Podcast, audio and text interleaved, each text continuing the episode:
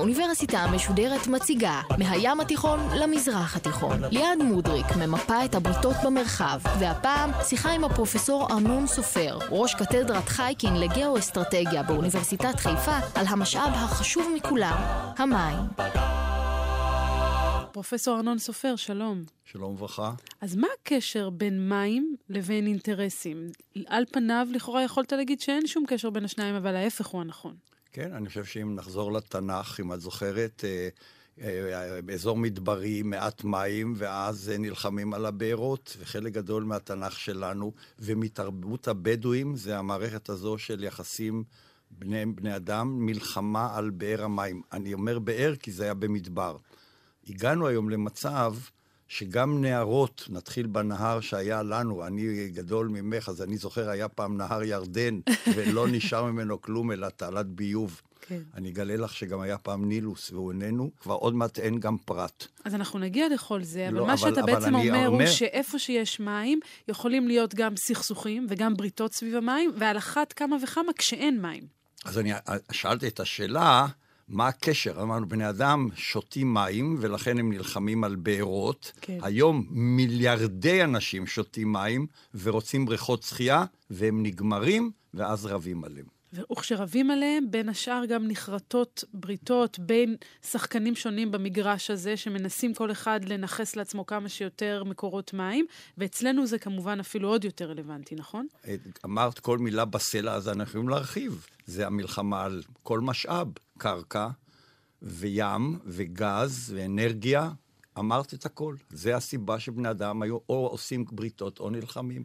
אז בואו נתחיל קודם כל באולי ניסיון להבהיר בכלל על מה אנחנו מדברים. יש כל מיני סוגים של מים. קודם כל, כמובן, מי שתייה, וגם מים מלוכים, ואפשר לדבר על מים טריטוריאליים, מים בתוך המדינה, מים מחוץ למדינה. אולי תעשה לנו סדר במונחים לפני שנתחיל. אז בואי, בואי נתחיל ונאמר כך. אה, קודם כל, למה צריכים את המים? אז אני אזכיר, בזמנו, כרונולוגית, התחלנו עם השתייה, בראש ובראשונה, אחר כך חקלאות. כולנו למדנו על הנילוס והפרת והחידקל והאינדוס והיאנגצה, היו מרכזי הציוויליזציה של העולם, זה בעמקים, לא במקרה ננבה, בבל, כן. קהיר, פירמידות. לאחר מכן, זה שתייה, אמרתי, וחקלאות.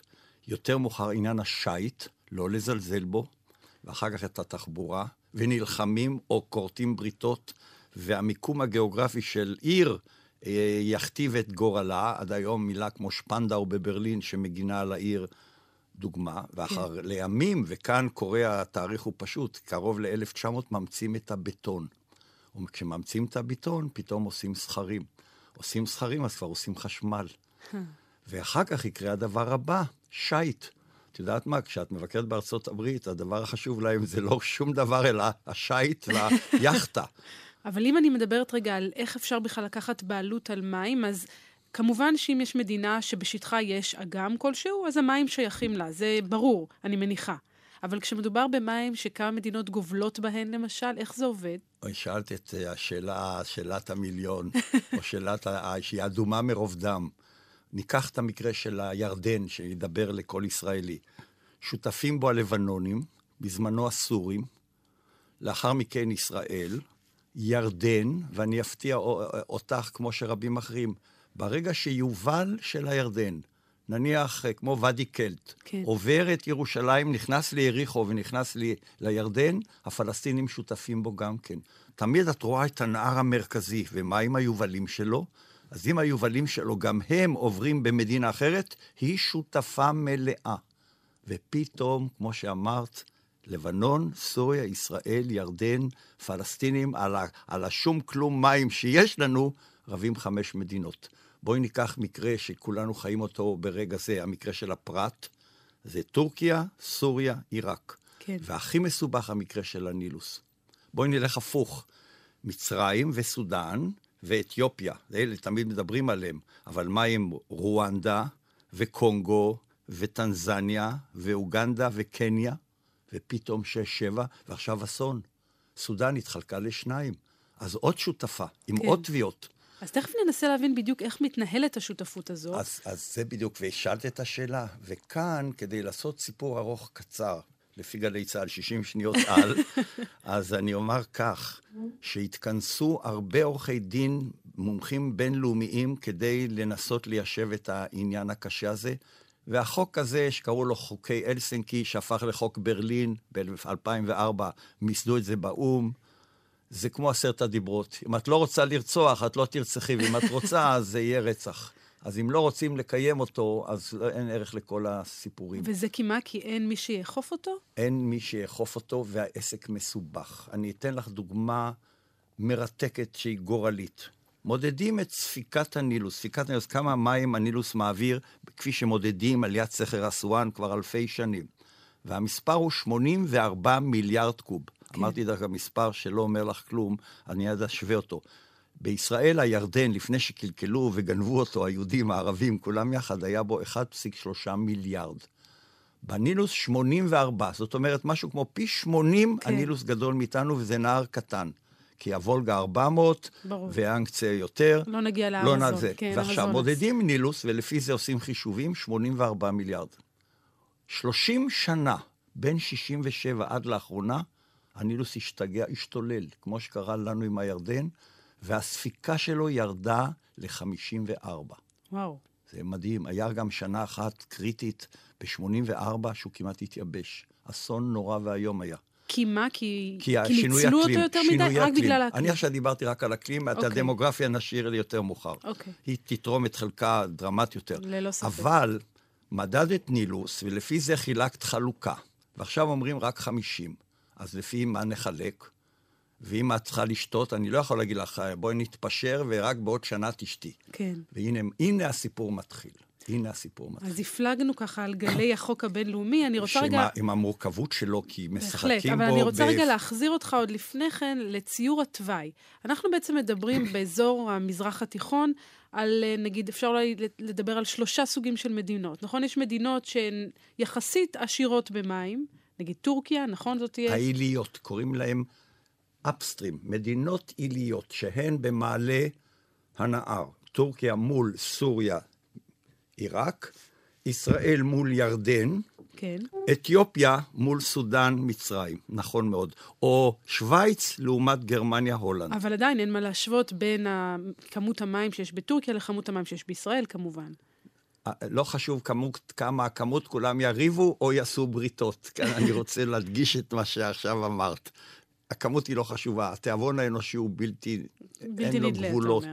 ומה שטורקיה עשתה, נדבר יותר מאוחר. אז רגע, אבל בוא, בוא נמפה בכל זאת. אז מדינות שיחסית עשירות במים באזור שלנו, אנחנו מדברים על טורקיה, על לבנון, נכון? על לבנון, אה, על אתיופיה.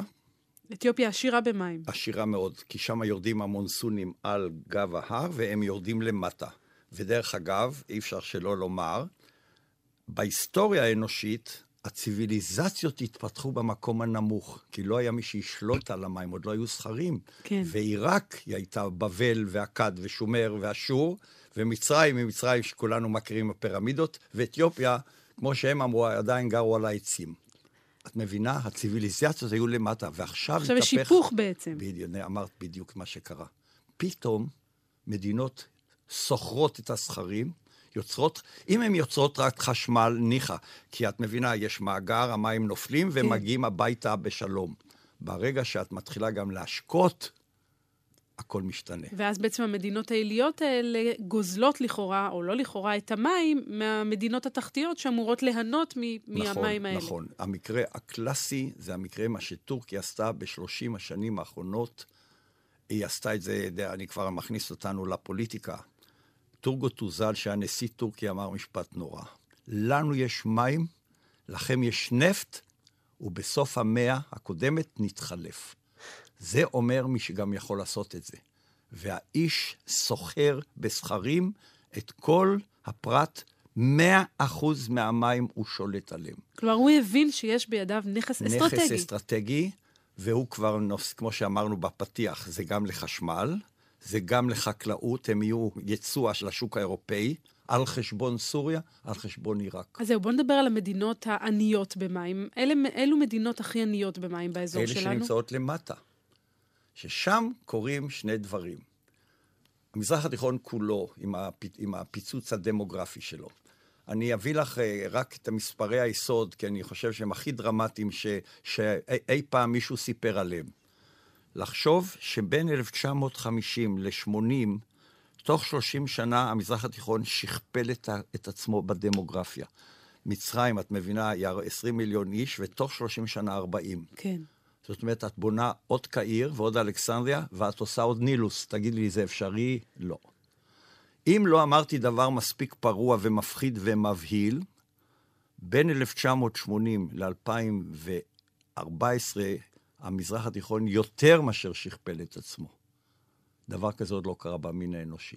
אני, אני כבר בחרדה, זה בסדר. אז אזכיר לך דבר בנאלי, אני אדבר עליי, לא עלייך. נולדתי, רציתי לשתות, אחר כך המשכתי לשתות עוד יותר. בראשון לציון עשיתי מקלחת פעם אחת, היום אני עושה פעמיים ביום. אה, כמה מר- מרצדסים יש על יד הבית שלך, שמונה, תשעה, עשרה, את אוהבת לשטוף את כולם. אני? את בלי דשא. לך הקורקינט 11 אני משתפת. מרצדסים, לי יש שמונה. כן. ואחר כך אנחנו לא יכולים לצאת לעבודה אם אין דשא סביב הבית שלנו, נכון? וגני- אנחנו זוללי כן. גומעי מים. זו, גומ, בגלל רמת החיים. ברור. אז עשיתי את זה בחצי הומור, זאת אומרת, דמוגרפיה היא, היא מבקשת מים, ואני יכול לחשב גם בדיוק. כן. כי אני יודע שאת, ממוצע של האזרח הישראלי, משתמש ב-100 קוב מים בשנה, ברור. רק לצרכים שלך בבית. לא דיברתי על חקלאות. ברור. עכשיו, הנושא הכללי שאנחנו מתעסקים בו לאורך כל הסמסטר הזה הוא בעצם הבריתות במרחב. כלומר, אלו אינטרסים שהם לאו דווקא אינטרסים של המקומיים כאן, אלא אינטרסים מן החוץ משחקים תפקיד בחלוקת המים, ונדמה לי שאולי הדוגמה ההיסטורית הכי בולטת, או אחת הבולטות, היא בריטניה והנילוס. אמרת בריטניה, את לא הרגשת שהדם עלה לי לראש. לא הרגשת? עכשיו שאתה אומר את זה, אני רואה שאתה באמת זה סמוך. אותו אירופה שעשתה את המעשה הנפשע ביותר באפריקה, והיא קראה לילד חטיפת אפריקה. אני לא יודע אם את מכירה את הפרשה הנוראה הזו. איך חותכים את אפריקה לגזרים, אונייה בריטית נכנסת לגמביה עד שעולה לסרטון, ונולדה מדינה בשם גמביה. כן. התושבים, כלבים או עכברושים, לא מתייחסים אליהם בכבוד בכלל. ונולדה אפריקה האומללה.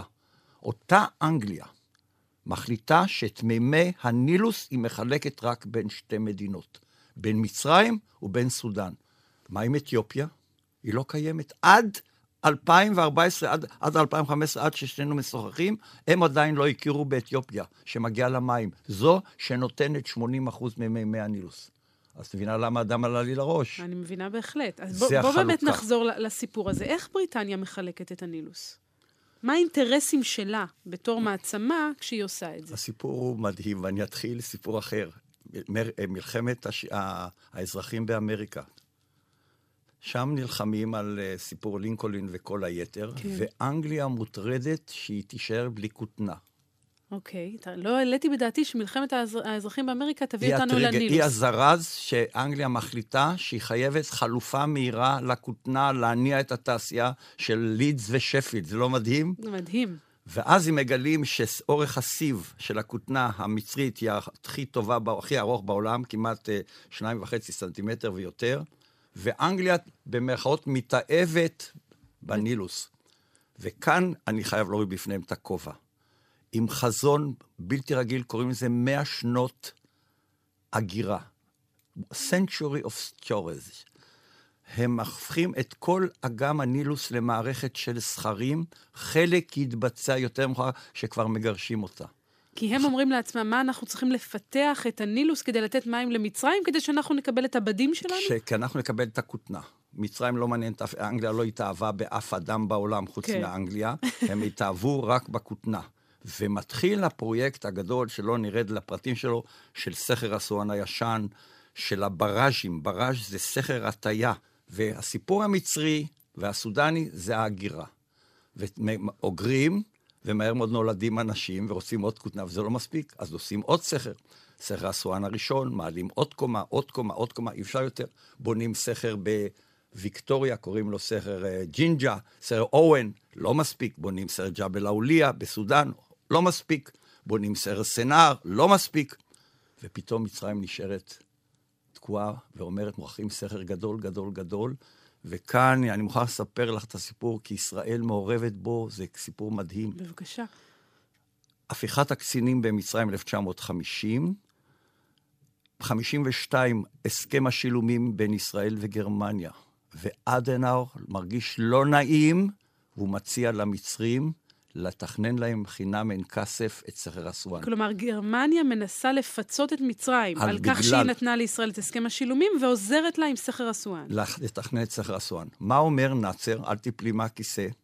זה שנת 52, אני רוצה סכר שיעמוד נגד פצצה גרעינית. את מבינה? ישראל בכלל לא ידעה שיש דברים כאלה, ונאצר כבר רואה, הוא רוצה סכר נגד פצצה גרעינית. עכשיו, מה הבעיה שלו?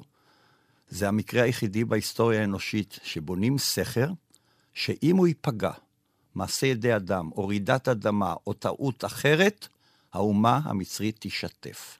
עד כדי כך. עד כדי כך. זה סכר שמתחתיו אומה מצרית בעמק הנילוס. כמות המים שתוכננה היא משהו כמו 160 מיליארד קוב מים, פי 40 ים כנרת. את רואה דבר כזה מתחיל לרוץ ושוטף בירדן? כל מה שיקרה בדרכו ישתף. כלומר, סכר אסואן מבחינת המצרים הוא נקודת, מצד אחד חוזקה, אבל גם נקודת תורפה מאוד גדולה. עם זה סכנה מקרה ש... יחיד בעולם שאומה חיה בצילו של סכר מעשה ידי אדם. ולכן הוא רצה סכר נגד פצצה גרעינית. והמצרים לכאורה נותנים לו מענה. את יודעת, אני מחייך ולא רואים את זה בשידור שלנו. שומעים. שומעים אבל שהרוחב של סכרים גדולים זה עשרה, עשרים, שלושים מטר עובי בטון. כן, סכר אסואן הוא 980 מטר בסיס. מדהים. אם מישהו רואה את חיפה, את הכרמל, הכרמל ליד המגדלור של חיל הים, זה רוחבו וגובהו של סכר אסואן. רכס הכרמל, זהו סכר אסואן. תגידי לי, מטוס שמלוב או מאתיופיה יפציץ אותם, יפגע בהם? לא. ולכן אנחנו שומעים עד היום איומים, נניח מצידו של אה, ליברמן, אנחנו זוכרים, על סכר אסואן, ואנחנו יודעים עד כמה הנקודה הזו היא רגישה עד היום. ואני יכול להגיד לך שבאמת במלחמת ההתשה, שהייתה קשה מאוד בשבילנו, והצבא המצרי הפציץ והפגיז, זה היה נורא. אז היו למשל, היו שתי פעולות תגמול בזהירות, כי מעולם לא פגענו בעם, אבל אמרנו, היינו פה, תיזהרו. והתקרבנו לאסואן בפעולה השנייה באיסנה, היה נהג חמד איסנה, תיזהרו, היינו פה. פעם השלישית התחלנו לדבר, אנחנו ניקח את סכר אסואן, תיזהרו. ובאמת חלק גדול מהצבא המצרי באמת יורד להגן על הסכר, ורוסיה, שאחר כך נכנסה לעניין, אמרה, פגיעה בסכר אסואן יהיה פגיעה בנו. ישנם עד יום רינונים שביום הכיפורים היו חברי כנסת שדיברו על uh, נשק יום הדין, תמיד סכר אסואן היה חשוב, ואני בספר שלי אמרתי תמיד, שאני ביום שהתחילו לבנות אותו, אמרתי, זאת תהיה מתנה לישראל. כי זה נשק שהוא... אני לא מאמין שמישהו יזרוק פצצה על הסכר הזה ויהרוג אומה מצרית. כן. כל מנהיג מצרי צריך לפחד. בוא נעבור רגע, אתה מדבר על, על היחסים בין ישראל לבין מצרים, בוא נדבר על היחסים עם שאר המדינות באזור, מה שנהוג לכנות מלחמת המים, ואני נזכרת בין השאר בהקמת המוביל הארצי. 10 ביוני 1964. זה היום קיווינו לו. היום הראשון להפעלת מוביל המים הארצי. המנהל הכללי של מקורות רב-אלוף ביצור, משה דיין, אז שר החקלאות, המנהל זאב קריב, אהרון וינר, מנהל צה"ל, המהנדס הראשי שמואל קנטור... מבחינת ישראל זו הייתה חגיגה, מבחינת שאר המדינות, ההפך הגמור. אה, זה כך.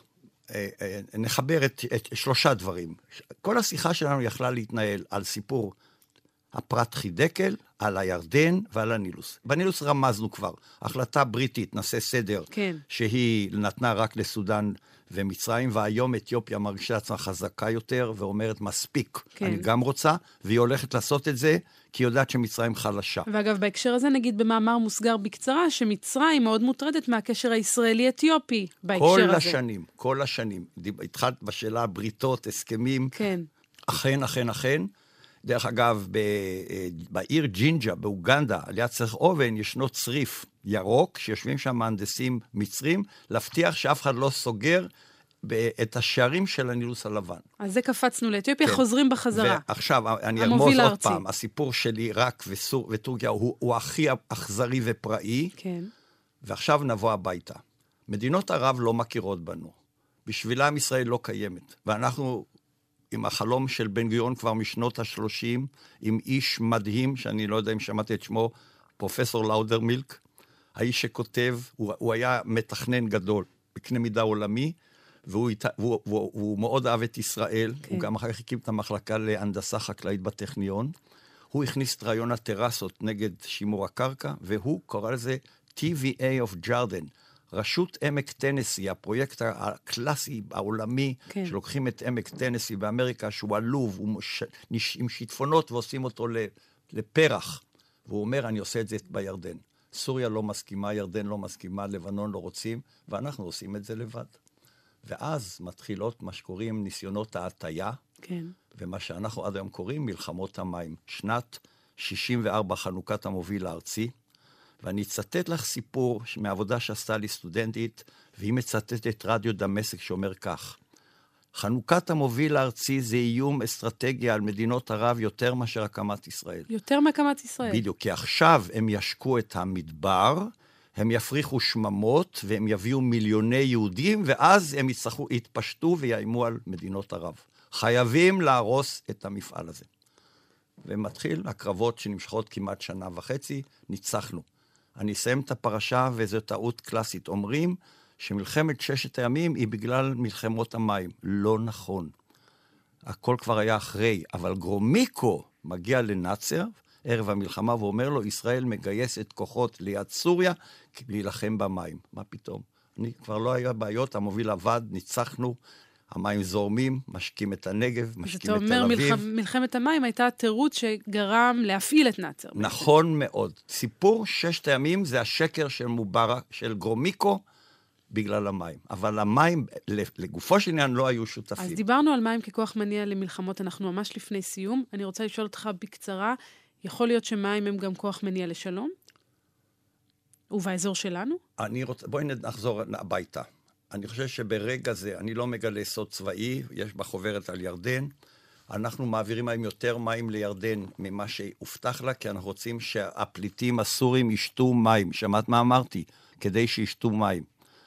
אני רוצה לומר לך שאני מציע ואני פונה לראש הממשלה שיודיע לדרום סוריה וקונה לדמשק, יש לנו מים היום, אנחנו ניצחנו ים התיכון שלנו ולא מקומות אחרים, ונוכל לתת לכם מים לשתייה. הנה מים כגורם לשלום, לאחווה. אנחנו עם ירדן עושים את זה. אנחנו, אני מציע, ואנחנו עם הפלסטינים עושים את זה. הלוא הם מקבלים מים איתנו. אני לא מגלה לך סוד. כן. חמישה מיליון קוב מים עוברים לעזה תוך כדי לחימה. תגידי שזה טירוף? הנה אפשרות דרך מים להביא גם לשלום. אולי המים זה גורם שמביא ל... לפחות לדבר אחד עם השני. בוא נקבע שאנחנו נפגשים שוב בסמסטר אוניברסיטה המשודרת ב... לא יודעת, 2035, ונראה לאן זה הוביל. יהיה מעניין. תודה רבה לך, פרופ' ארנון סופר, ותודה גם לאלמה רותם ואביגיל קוש, היו על העריכה וההפקה, על הביצוע הטכני דניאל שבתאי. אנחנו מסיימים, להתראות. Ba-da-ba-ba-ba האוניברסיטה המשודרת בריתות במרחב. ליעד מודריק שוחחה עם הפרופסור ארנון סופר על המשאב החשוב מכולם, המים. מערכת האוניברסיטה המשודרת, מאיה להט קרמן, ליאור פרידמן, אורן הוברמן וגיא עופר. האוניברסיטה המשודרת, בכל זמן שתרצו, באתר ובאפליקציית גל"צ, וגם בדף הפייסבוק של האוניברסיטה המשודרת.